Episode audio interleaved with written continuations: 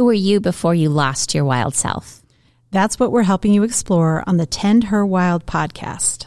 Through questions and tools around how best to listen to your inner voice, rewild ourselves, and live the most authentic life where we thrive instead of survive. I'm Betsy. And I'm Kate. And we're so glad you've joined us for this episode.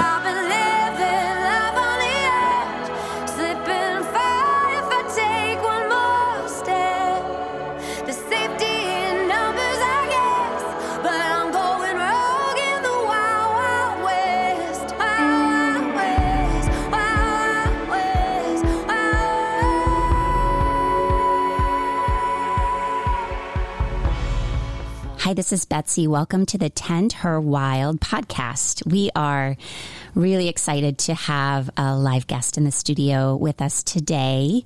She is an integral part of the Tend Her two point oh program. We have Monica Basile here. Welcome, Monica. Yay, hi. We're super happy to have her. Monica is a certified professional midwife. You've been doing that how many years, Monica? Um, I've been a midwife since twenty twelve. Since twenty twelve. And I've been a doula since... Twenty no, since nineteen ninety seven. Do you know how many babies you've delivered? Have you kept count? Um, I think somewhere in the four to five hundreds. Wow. Okay, but there's more. She's more than just a midwife. She's also a Reiki master and teacher, and I know she's really good at that because I've been the recipient.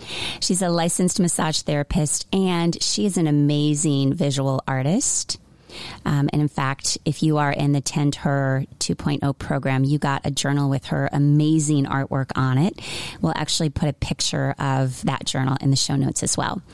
So Monica has twenty-five years of experience as a healer, midwife, and educator, and she is really passionate about helping people experience beauty, enchantment, connection to the earth, and inner peace through honoring the seasonal and cyclical transformations of life.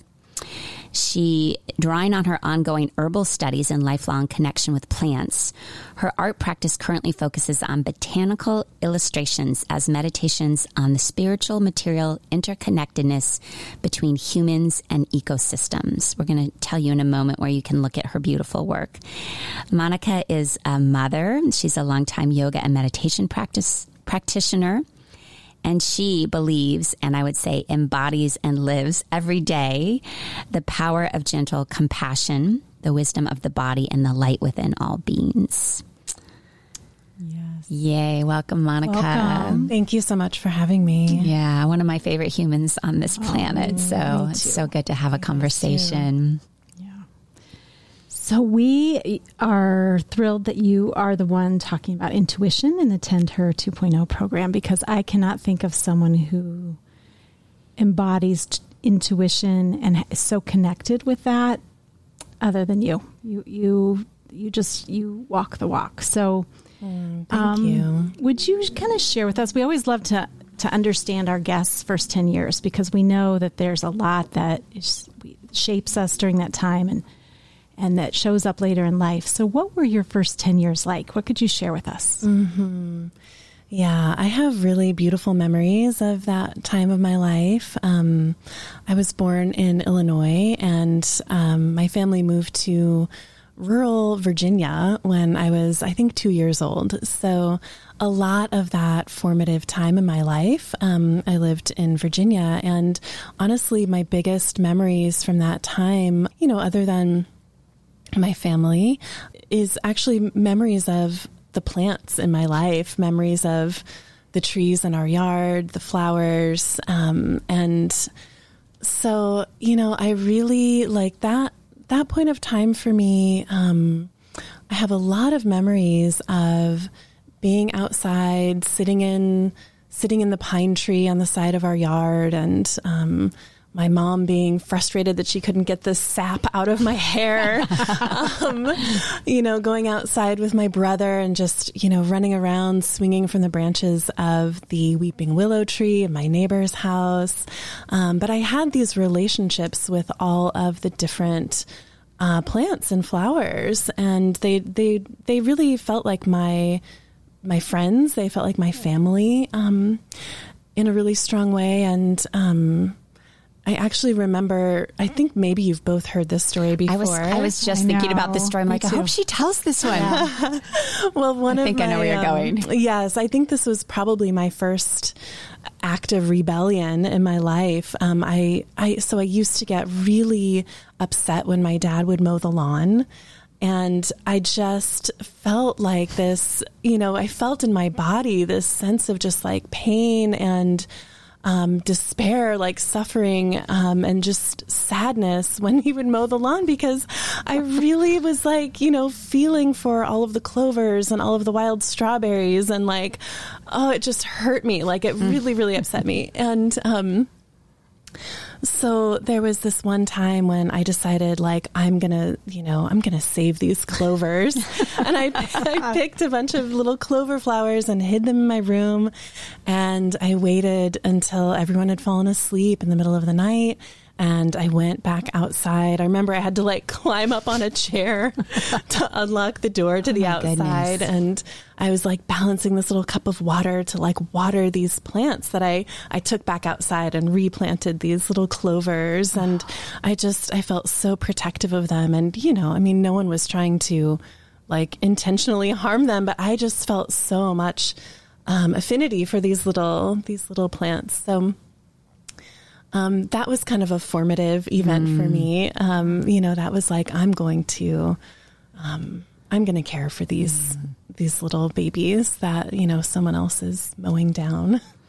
Well, and that connection to earth, which just knowing you for so long, it's in you, you, you, I know you love being in nature, but you also carry a very beautiful earth energy within you, mm. which is actually why I think you feel really safe and steady, and why I actually can see how that's been such a benefit to having you as a midwife or a doula, is that you, you bring oh a very safe, grounded energy with you. Mm, thank you. Yeah. I mean, I believe that we all are that, you know, yeah. we, we are all part of the earth, um, you know, and that's not just like fluffy language, like that is like physical reality. Yeah. Um, and I think that's, you know, part of what's so beautiful to me about working with plants and being with plants is that they are kind of examples. You know, they haven't forgotten how to just be part of the earth. Um, they haven't forgotten how to just live their essence. And so I think that is one of the ways in which they can really teach us. Yeah, absolutely. Yeah. How did you move then? Like, what happened to kind of inspire you to become a doula and then eventually a midwife? What mm-hmm. what experiences in life kind of drew you there? Yeah. So when I was about thirteen, I, well, I, I grew up um, as a part of a really progressive Lutheran church. Um, so we had, we had two pastors, a male and a female pastor. Um, and they, um, our, one of our pastors had like marched with Doctor Martin Luther King. Like it was this really beautiful environment. And I should also say about my childhood that, you know, I was raised by feminists. You know, my mom was a feminist, and my dad, you know, I suppose would identify that way too. So, you know, I was raised with feminist, anti-racist values. My dad worked with people with disabilities as part of his work as a recreation therapist and professor of recreation therapy, and a wheelchair basketball coach. So like, I just, um, I, I was raised, um, to really accept other people and, and myself. You know, I wasn't raised with a lot of body shame. Um, and so I, you know, I, I went into my teenage years in the nineteen eighties, you know, with, with this kind of feminist perspective on life. And I was raised in this progressive church. And so I was at a book sale for our church, and I picked up two books that really radically changed my life. Um, and I think that these books came directly from our pastor's personal libraries, but um, one of them was Zen Mind, Beginner's Mind uh, by Shunryu Suzuki. And the other one was The Politics of Women's Spirituality by Starhawk. Mm. And um, I just remember both of these books um, really just having a profound effect on me. So, you know, I started practicing meditation based upon uh, Zen Mind, Beginner's Mind, which is such a beautiful book. Um, and then through reading Starhawk, um, I started to learn about, you know, the history of um, women's oppression throughout time, and really sort of came to see how, you know, the the the locus of women's oppression has had everything to do with their reproductive bodies. Mm. And, wow. you know, of course, the way that that has manifested has everything to do with, you know, race and class and nationality and sexuality and all of these other things, that women is not a monolithic category. But as I started learning about the midwives and the herbalists and the healers, I just felt really drawn to that. Mm-hmm. And, you know, I kind of realized, okay, if this has been the locus of our oppression, like this must also be the locus of our liberation. Wow. So beautiful. So I, I was really interested in that for a really long time. At you the know? young age of thirteen. I was I've always say, said this about Monica. Wow, she's she's like this old soul who she and I have compared different life notes. And I'm always like, Monica, you're like twenty years ahead of me in terms yes. of her thinking. I love that. At she's, thirteen, she's reading Starhawk. I mean, I yeah. think I was forty when I first started to read and, Starhawk. And really an early it. adopter meditator. I mean, you yeah. were yeah. early adoption Young. for that. Yeah. Yeah, for sure. And I, I mean, and you grew up, sounds like, in an environment that just allowed you the ability to explore these things and talk about them openly and be you. Absolutely. Um, supportive, very um, educated environment too. Like, so learning, I feel like learning for you is really big, like seeking mm-hmm. knowledge and understanding. Yeah, absolutely. Yeah. And I mean, I remember it was kind of in that, you know, in that time frame that a lot of my peers were um, starting to shave their legs. And I remember just thinking, like, I don't want to do this. You know, mm. this is like, why are the, why aren't the boys shaving their legs? Like, no, like this is, this is not fair. Like, and mm-hmm. I don't want to participate. And, you know, I remember my mom just being like, great, you know, yeah, you don't have to do that. Um, so, and I mean, gosh, I, you know, everyone made fun of me, like, so, you know, so much in junior high and high school for the choices that I made around, you know, my body and my clothing and all of that. But, um, I, I was very much supported in just being who I was. And how do you think you stuck to that? So I'm imagining you as a teenage young woman who's, you know, teenage, those years are tend to be ones where we feel very insecure. And you're choosing to really stay with your own instinct and mm-hmm. what felt right to you, and yet getting teased. Mm-hmm. How do you feel like you did stay true to yourself during those times mm-hmm. and stay strong? Yeah. I mean, I think I had a small group of friends, you know, who were also like the nonconformists and the rebels. And, you know, I was friends with the art kids at school. And um, I remember... Um, you know, the, the group of friends that I hung out with, we started like a peace studies group at school. I was also involved in this local organization called Youth for Peace. And so we would do like benefits for the homeless shelter and, um, you know, do uh, protests uh, around, you know, um, racist acts of police brutality and things like that, that, you know, were happening and unfortunately continue to happen. But um, so I think...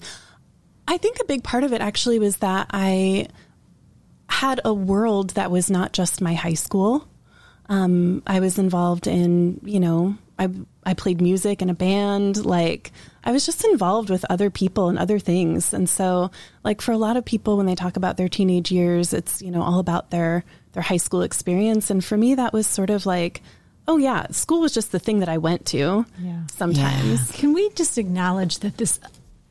rebels in high school, they're such, they're actually the ones that are most connected to their own essence. Yeah. The wild ones, the ones that are, that are so truly authentic, and yet they're the outcast, the rebel. Um, we've had other guests where we've talked about those that really bucked the system early, the system right? Early. Like you saw early, early that there's something mis. aligned yeah. or unbalanced with this system, and mm-hmm. I'm I'm not going to align with it. And right. having the courage yeah. to be who you were mm-hmm. amidst that system.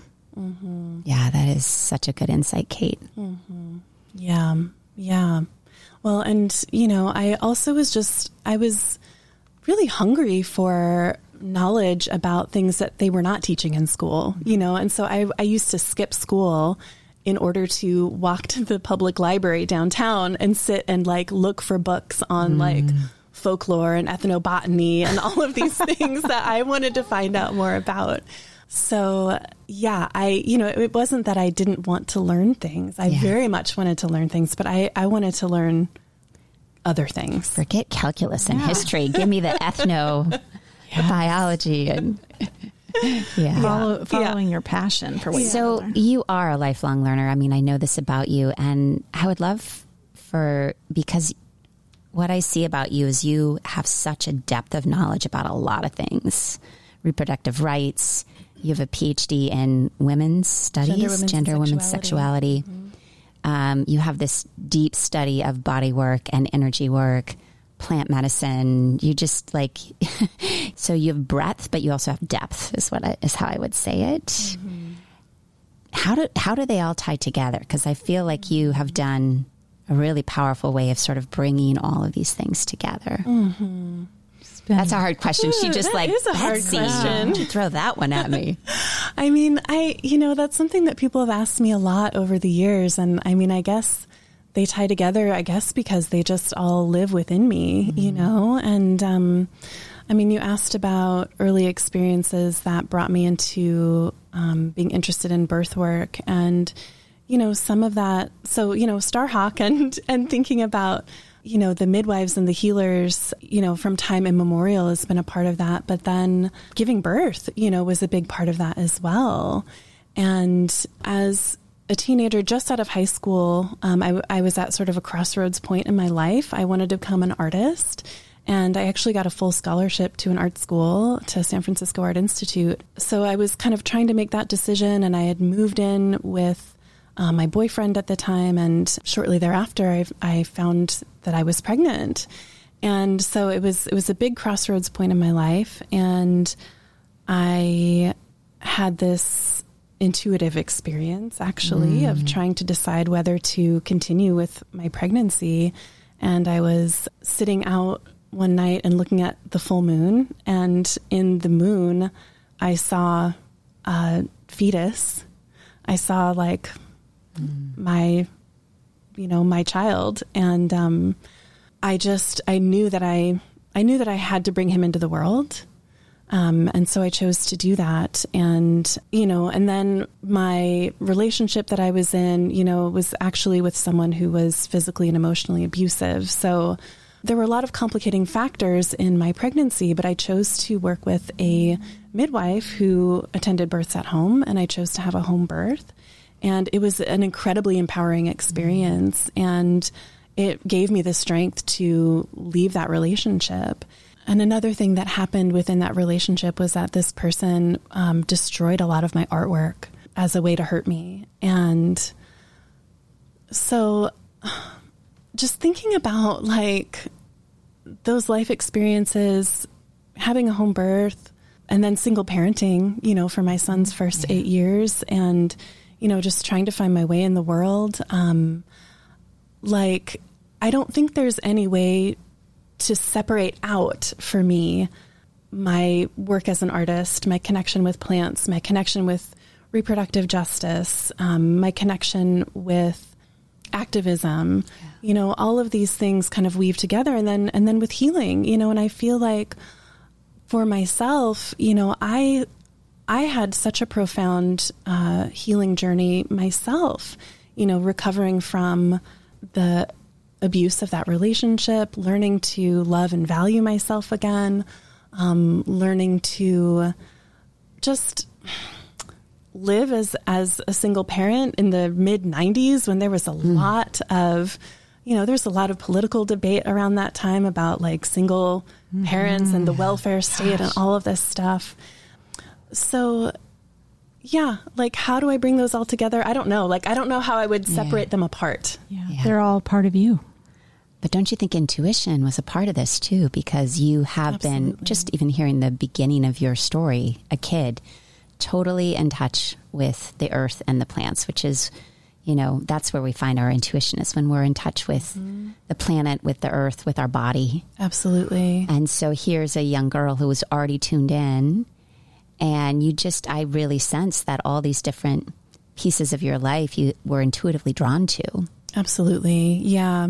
Um, when my son was little, um, Reiki came into my life when, when he was about a year old. So that was early too. Yeah. That would have been like nineteen ninety-five. Early adapter. She's yes, always been she an is. early adapter. You are.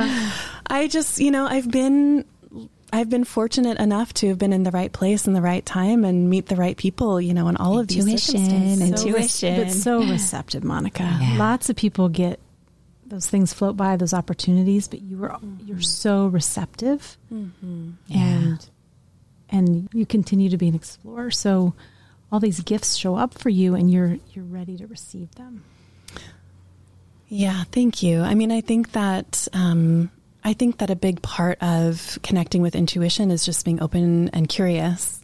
Um, and that curiosity, I mean, I remember, um, my friend, my roommate at the time, I, I would live, was living with another single mom, and we, we ran a home daycare together, and mm. I was working as a life drawing model. And, um, so it was this, this really cool time of life, actually, in many ways. But, um, my, this friend that I lived with, um, she was going to have someone come into town to do a Reiki, Reiki training. And I was like, hmm, okay. Like, I don't know what this is, but she was also a massage therapist, I think. And, you know, she was really interested in body work and energy work. And so I was like, yes, like I will be trained in Reiki. That sounds great.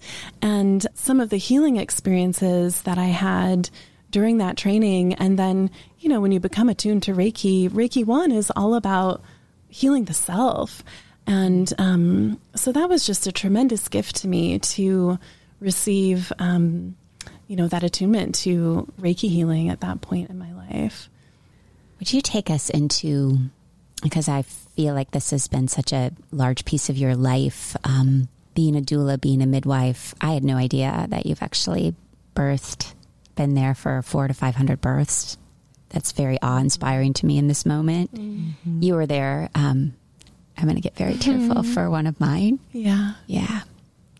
And um, I know countless women in this community who you've been the steady, loving, open, compassionate energy when you're in your most vulnerable place. And there's often so much fear. And I know I had so much fear going into my birth, and just having you there by me, talking to me in my right ear. I remember mm. it. I can still feel it. Mm. Um, was, there's no words for how comforting that was.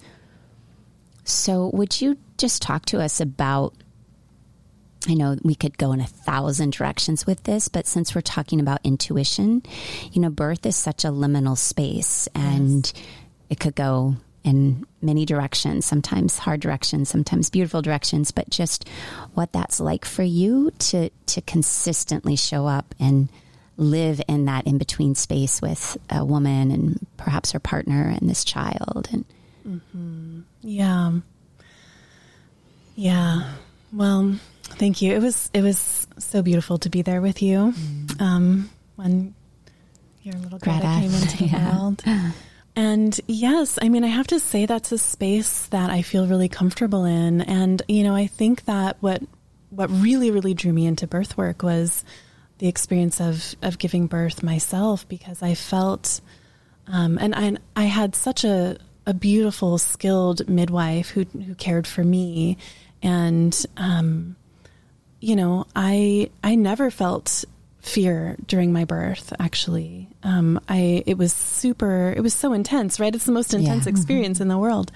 Um, but you know, I remember my midwife just showing me so much love, and, you know, I just knew that like she, she was paying attention to all the things that I couldn't pay attention to because I was in it. Yeah. And I was like going into another realm, you know, like you go into this whole other space of consciousness during during childbirth, and um, I actually really liked it there. Mm. Um, it's interesting, but it makes sense, you right? You that's yes. where you've lived in that yes.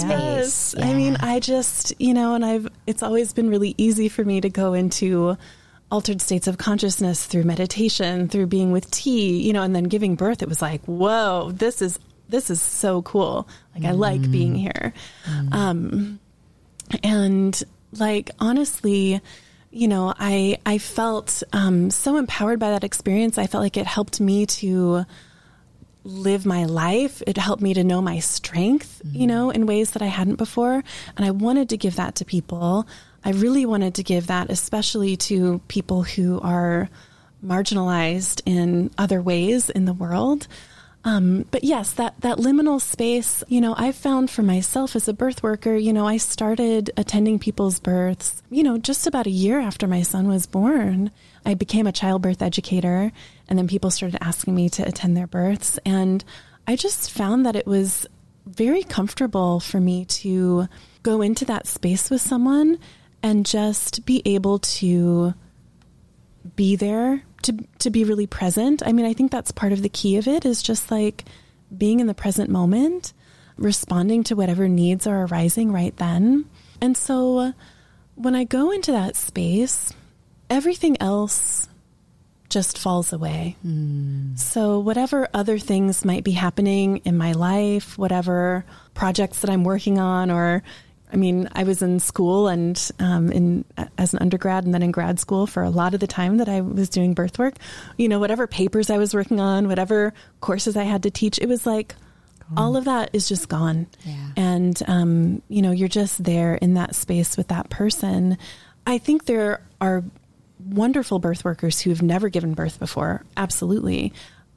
And I think for me, just having that experience myself helped me to know in my body what it felt mm-hmm. like to have a grounding, to have a really grounding presence along with me. And so it's just been my, my goal to give that to others.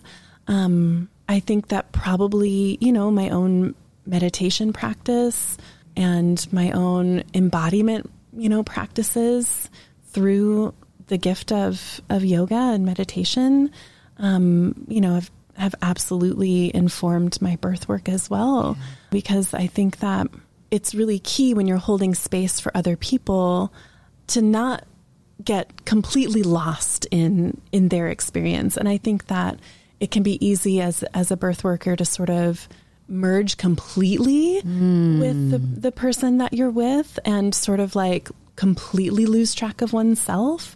And I'm sure that I did that for a while as a birth worker as well. But, you know, through doing that work, have kind of learned to stay within my own groundedness, my own energy. Um, that feels so key in intuition as well. Yeah. Because I know that you're this highly empathic person too, which means you can merge and you can feel into what other people are experiencing. Mm-hmm. And yet when you do that, it, it does get murkier in terms of what is my intuition, instinctual knowing, yeah. or am I picking up on someone else's? So I love that you've really sort of honed mm-hmm. this capacity to really hold your own mm-hmm. boundary and be in your own self. Yeah, that was really key in the transition from being a doula to being a midwife. Mm. And so they are different roles. As a doula, you're not doing anything clinical. You're just supporting that person's experience. You're um, supporting their physical needs, their emotional needs. As a midwife, you're a clinical care provider. And so you're responsible, yeah. you know, for all of the clinical decisions that are being made. Um, and so as a midwife, you know, I, I kind of can't imagine being a midwife in a setting other than a home birth setting. And I mean, I guess this is part of my rebel nature as well. Like I've, I've never wanted to work within the medical system. Um, although I very much appreciate the medical system for what it is and, um, my, my ability to work with that system when we need to. But as a midwife with a home birth practice, I get to know people throughout their whole pregnancy. And so by the time they're having their baby, I, we, we have a very strong bond. You know, I've spent an hour at every prenatal visit with them, you know, all like throughout their entire nine months of pregnancy. And so that I think, you know, I think a big part of intuition has to do with patience mm. and with allowing allowing for the time and space for things to sort of show themselves to you. Yeah. Time um, and space. Yeah. Yeah. And so, I mean, there's so many situations as a midwife when I've had to, you know, make a clinical decision that maybe on paper looks one way, but in my feeling body, and as I'm being with this person whose energy I know mm. and I'm really familiar with, my intuition is saying, mm, okay, things look this way on paper, but in my feeling body and in my relationship in real time with this person, I think there's actually something different going on. Wow. And that's the thing to pay attention wow. to. Wow. That's amazing. Yeah. And that you... What I'm, I'm like mind blown right now, because what she is doing is she's putting her intuition above her intellect. Yes. And I know you have a highly trained intellect and you're extremely smart, but that the fact that you in those moments always relied more on your feeling body, your intuition, the energy of the person you're working with. Whew, how would all of our lives be different? How exactly? If we could live from that space. Yeah. I, I want to honor something, I hope it's okay, mm-hmm. um, that I've had the opportunity to work with you mm-hmm. in the last year. And when you talked about how you, Monica has integrated all of these pieces of her. And so I feel like I've kind of had the opportunity to bear witness to some of that in our work together, and how you are synthesizing things for kind of your next iteration. So the other thing I want to point out for listeners is intuition is so key when you are in a path, path of growth, that mm. when you are looking to change, when you're looking to grow, move into a new area of work, whether it's career or family or home, your intuition, there's all sorts of external things out there to tell you, here's how you do it. This is, but working with Monica has been like witnessing someone who takes things in, internally processes. Often we have some some space, some quiet, mm-hmm. and the answers just come. Mm-hmm. And I mm-hmm. have been able to witness that for you, and it has been mm. amazing as a coach. So mm. I just want to say, I think your intuition, the way you weave it into your life and live from an intuitive place, is such a gift to the world, and then also creating the life that you, it helps you create the life you want when you're tuned into your intuition. Yeah. Absolutely. And I think, um, just sit with that for a minute, actually.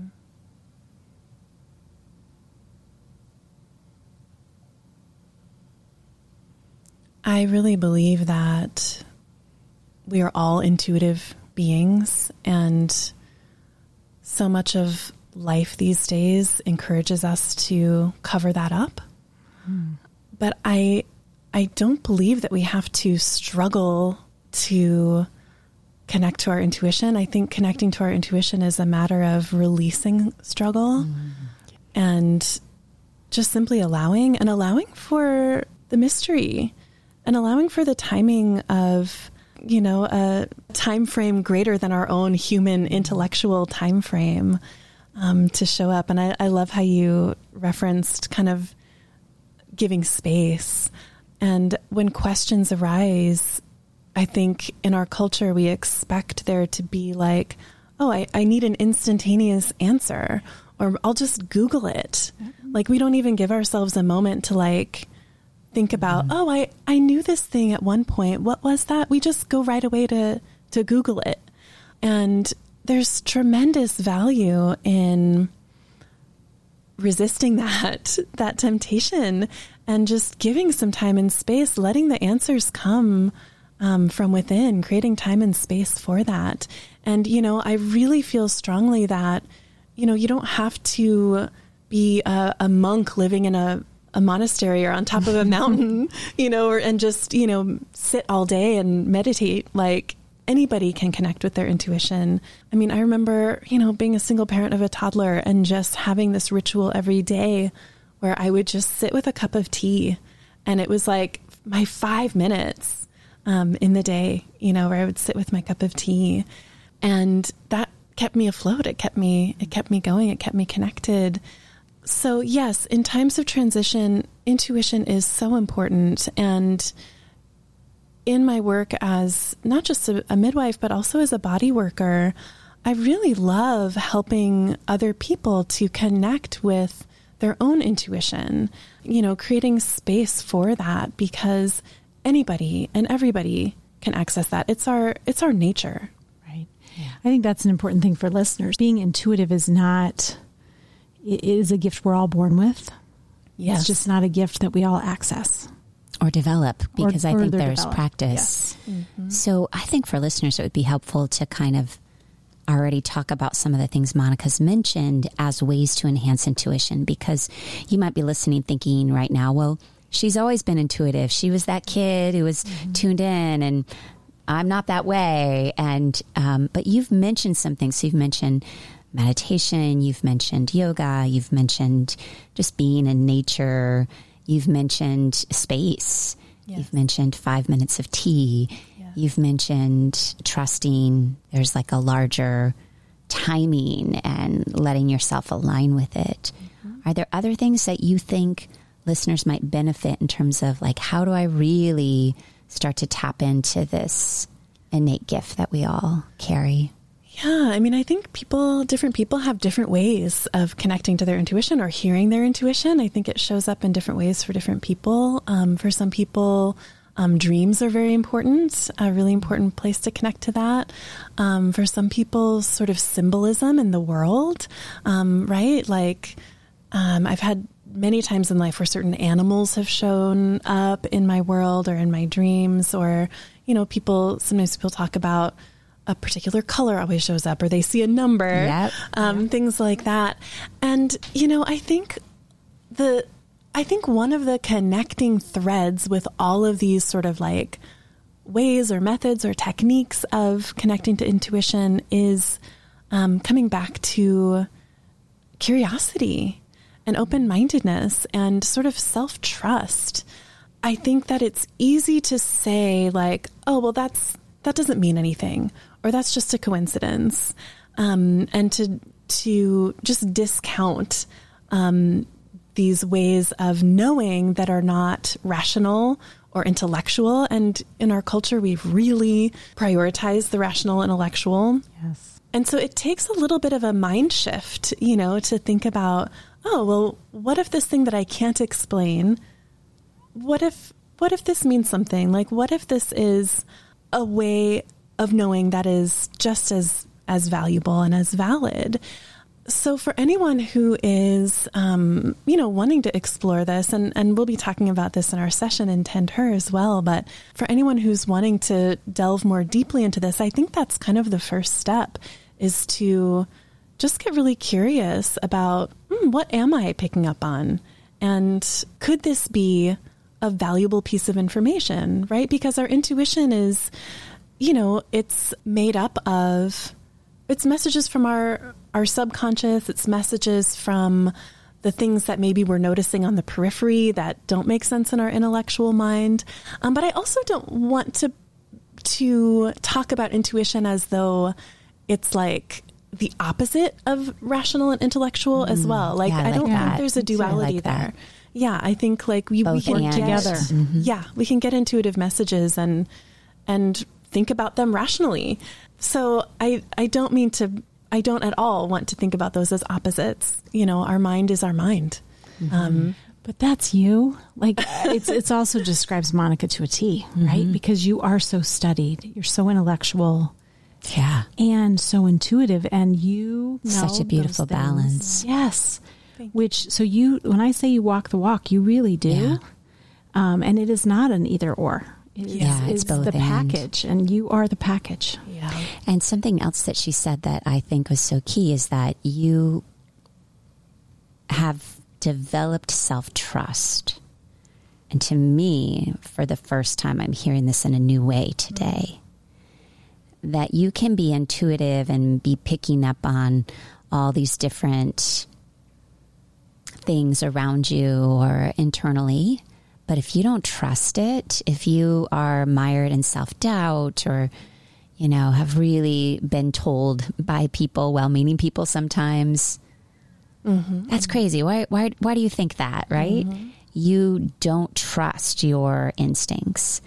Will you talk about that? Because again, mm-hmm. that was like a new light bulb moment for me of this feels like such a key piece of really living in intuition, is that you have to trust these things that come your way. And then, as Celicia said last time we talked to her, and then act on them. Act. Yes. Well, and I think, I think the self-trust part, and I think the trusting of the intuition part, um, actually has a lot to do with the body. And so for me, when I know that um, a message that I'm getting is f- is from my own inner wisdom, you know, from my like, and I think intuition and inner wisdom are really the same thing, you know, it feels calm in my body. Mm.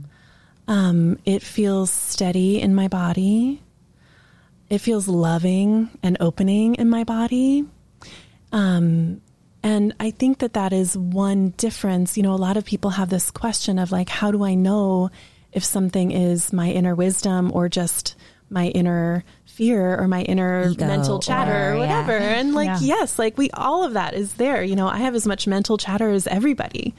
And I think the part of knowing the difference, um, for me and for many people is just sitting with how, how those voices um, kind of feel in the body. Mm-hmm. You know, does this feel um, like it's getting me all worked up and, and worried?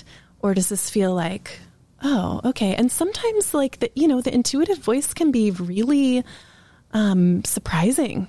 And I think actually sometimes that is a, a hallmark of of mm, a true, yes, a true inner wisdom, a true inner knowing, is that sometimes a thought will come in that's like, oh, maybe I need to do this thing that like, I can't even imagine doing. Right. Like, what is that? But you know, I'm smiling as I say that, right? Because that, it feels exciting and opening in a way, even if it might feel like a little like terrifying if you can't imagine how to do it, but like, there's something that feels um, innovative there. Mm-hmm. Um, and so I think often our, our intuitive voice wants to give us like innovative yeah. ideas. It taps, I think it really taps into your creativity. Yes. Which, and yes. again, you're a very creative person too. So well, we all are. We all are. We all are. But we, we don't all put our creativity out there. We look for the answers externally. We don't always create from within. Mm-hmm. And so I think the intuition can help us access our creative center. Yeah. Would you say intuition, because I love that too, being a body-based person as well, that um, for you, intuition in the body, does it always feel like expansive? Does it feel yeah. like how... Oh, you know, because you said it could tell you something surprising and it might be a little scary to be like, oh, how am I going to manifest or work this through? But would you say your message from your body is always like an expansive feeling? I think probably most of the time, although often it, for me, I feel like a grounded, like a real mm. groundedness, which I don't think is not expansive. Yeah. But like if I... If I'm getting a message like, okay, I know that this is true for me, or I know that this is what I need to do, often I feel like, oh, like a settling. Yeah. Um, sometimes also like a rising, like a rising up. You're touching your belly right now yes, too. That, that's really interesting. So it's yeah. like gut, right? That yes. gut reaction. Gut wisdom. Yes. Mm-hmm. And that's, you know, that's important. And that's important physiologically. Like we have, you know, the enteric brain, like all of these nervous system cells in the gut. And so that's a really real thing. And, you know, for like, you know, like we were saying, everyone kind of has their own relationship with how these things feel in their body. And so I think self-awareness is another, another part of that. Like, how do you trust or how do you know? Self-awareness about your somatic experience of the world, um, and self-knowledge about like your inner mental chatter. Like, what does your inner mental chatter tend to do? Like, if you know that really well, well, then that can be like a really good way of differentiating. Oh, is this uh, is this my inner wisdom or my inner mental chatter? Yeah. And then I think another piece of trust, um, which is such a good question. I think the op- the piece of open-mindedness and curiosity is a a big key to that too, and of just sort of like allowing for experiences that might be outside of what seems like it makes sense. Um, and what's coming to my mind right now actually is um, one of the first times I, I gave Reiki to someone. And um, I was sitting with a friend of mine who is um, who I'm now married to, actually. Um, John. But he was the first person? Yes. Yeah. I mean, other than in my Reiki training, yeah. you know, he was like the first person out in the world.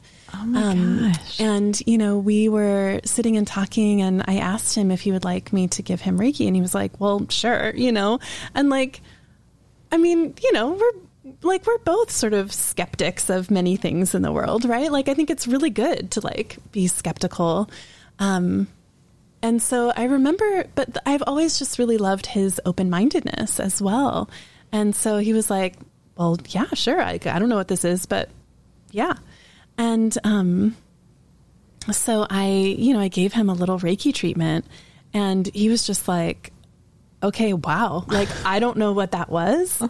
I have no idea how this works or what just happened, but that I feel really different. That felt amazing. Uh, thank you. you know? And it was like a beautiful, and the rest is history. That's right. Wow. Uh, yeah, but it was I a beautiful that. experience for me too, you know, because it's like, we don't always have to know exactly no, why no. or how something is no. working. And um, science is limited, right? Like science yeah. is amazing. Yeah. Yes. And intellect is amazing, but we yes. haven't figured everything out yet. So there's like yeah. so much mystery. Yes. And I personally love, I mean, th- like, you know, I've also like taught rhetorical analysis at the university. Like analysis is really important. Of course you right? have. It's really important. But there are some things that I feel like, you know, let, there's this beautiful song actually by Iris Dement. Do you know it? Yeah, I, well, I know Iris. Which yes, song? Let the Mystery Be. I love that song. Mm, okay, we're going to add that in the show notes too. Yes. Beautiful local artist, singer, songwriter. Yes. And, you know, I mean, many people have heard me reference that song because it's just, I, I'm so into that. Like there's something, like that's part of what makes life beautiful is that there's a mystery. And we don't always have to figure everything out, and it can be real. What a, I think that's such beautiful. a beautiful way to close yes. that idea of mystery. Mm-hmm. And you are one of the most magical, mysterious, open, curious, loving, compassionate people I've ever met. Oh, and Betsy. So, yeah, I, Kate wants to, to say something too. I, I, I, you, your aura. And your um, openness to the world translates into being open to people. And so yeah. the, your warmth is so authentic. And, mm. and so, yeah, I feel the same way. Just it's I love being in your presence, whether it's virtual like we've been doing for so long or in person. Um, it comes through. So thank you both so deeply. Mm. Do you want to share with our listeners where they can find more about you and what you're doing now? Mm-hmm, yeah. So um, you can find me in a couple of places. Um, Instagram. I'm pretty active on Instagram. I mostly post art on Instagram. So I, I'm on Instagram at Raven and Magnolia. And that is my web address too, raven and magnolia dot com. And then, Monica, can you share with us any upcoming programs that you might have that people mm. would be interested in? Mm-hmm. Yeah, I do have a couple things upcoming. Um, I am working on translating some of my midwifery experience into a nine-month-long uh, sort of personal rebirthing program. I really believe that we can tap into our own intuition and the things that we are birthing and creating in our lives when we have support for that. Um, I think that's so, so necessary to have that sort of witness um, from someone who kind of knows how to live in the liminal and knows how to work with people, walk with people through times of change. And so that is um, something that I'm developing right now. I do have a wait list for that for people who are interested. Um, and you can sign up for that on my website. And I also have a winter program um, called Tending the Light. And Ooh, that is, um, yeah, it's a, su- it's a supportive program for the winter months um, to sort of help people make the most out of this time of darkness, tending tending your own inner light um, through the darkness of the winter. So that goes from uh, winter solstice through spring equinox, and it's uh, mind-body practices, guided meditations, um, journal prompts to support people through that time. And I, I created that because I really need that. Um, mm-hmm. I really need that kind of support in that time of year. And both of both of those programs are very earth-based. They're very cyclically based. Um, and, you know, as we connect to the earth, you know, I think that helps us to connect to our, our true selves, to our intuition. Yes. They both sound lovely. And I would encourage anyone who is sort of having a sense that you're facing a change, mm. um, and you're looking for, I mean, I, just having Monica at one of my births, there's this, like, she's coach slash um, compassionate nurturer slash when the going gets tough, she's in there talking you through, right? So it's this, like, she's this beautiful, I mean, really, as I'm saying it, you're this beautiful balance of the masculine and the feminine, right? A really gorgeous balance. And so any of you who are facing some big shift and know you, know you want to birth into someone else or something else in your life, go check out Monica's stuff, raven and magnolia dot com. Yes. I also offer um, Reiki sessions as well. And I've been integrating artwork into my Reiki sessions. Um, so I will create a uh, custom piece based on uh, what happens in the healing session as a touchstone for, um, you know, for that healing. So that's a thing people can look into as I well. I have I have a picture that she made for me that I'm going to put in the show notes because it sits on my desk. It's a owl and it's it's these beautiful colors, and it came through during the Reiki session, and um, it does feel like a touchstone. I look at that picture often, so I'll put that in our notes as well, just so people get a sense mm-hmm. of uh, what you might receive. Clearly, it will be different because different things come yeah. through, but um, it's it's neat. I have a, a small gallery up. Um, oh, you do on, on your website. website yeah. Oh, beautiful. Yeah. Yeah, oh, I think that, thank I think that one's up. Yay, go check out her work. You can buy some of her beautiful paintings, and yeah, I get so drawn into all of her work. It's it is magical for sure. Thank Magic you. Just sums you Magic up. exudes from magical Monica. We love you, Monica. Yeah, Thank I love, you. I love you both so much. Thank you. Thank you. And now the amazing singer-songwriter Lissy Morris with Wild West. Thanks for joining us today. If you like this podcast, please subscribe, rate, and review. Come back and rewild with us again next week.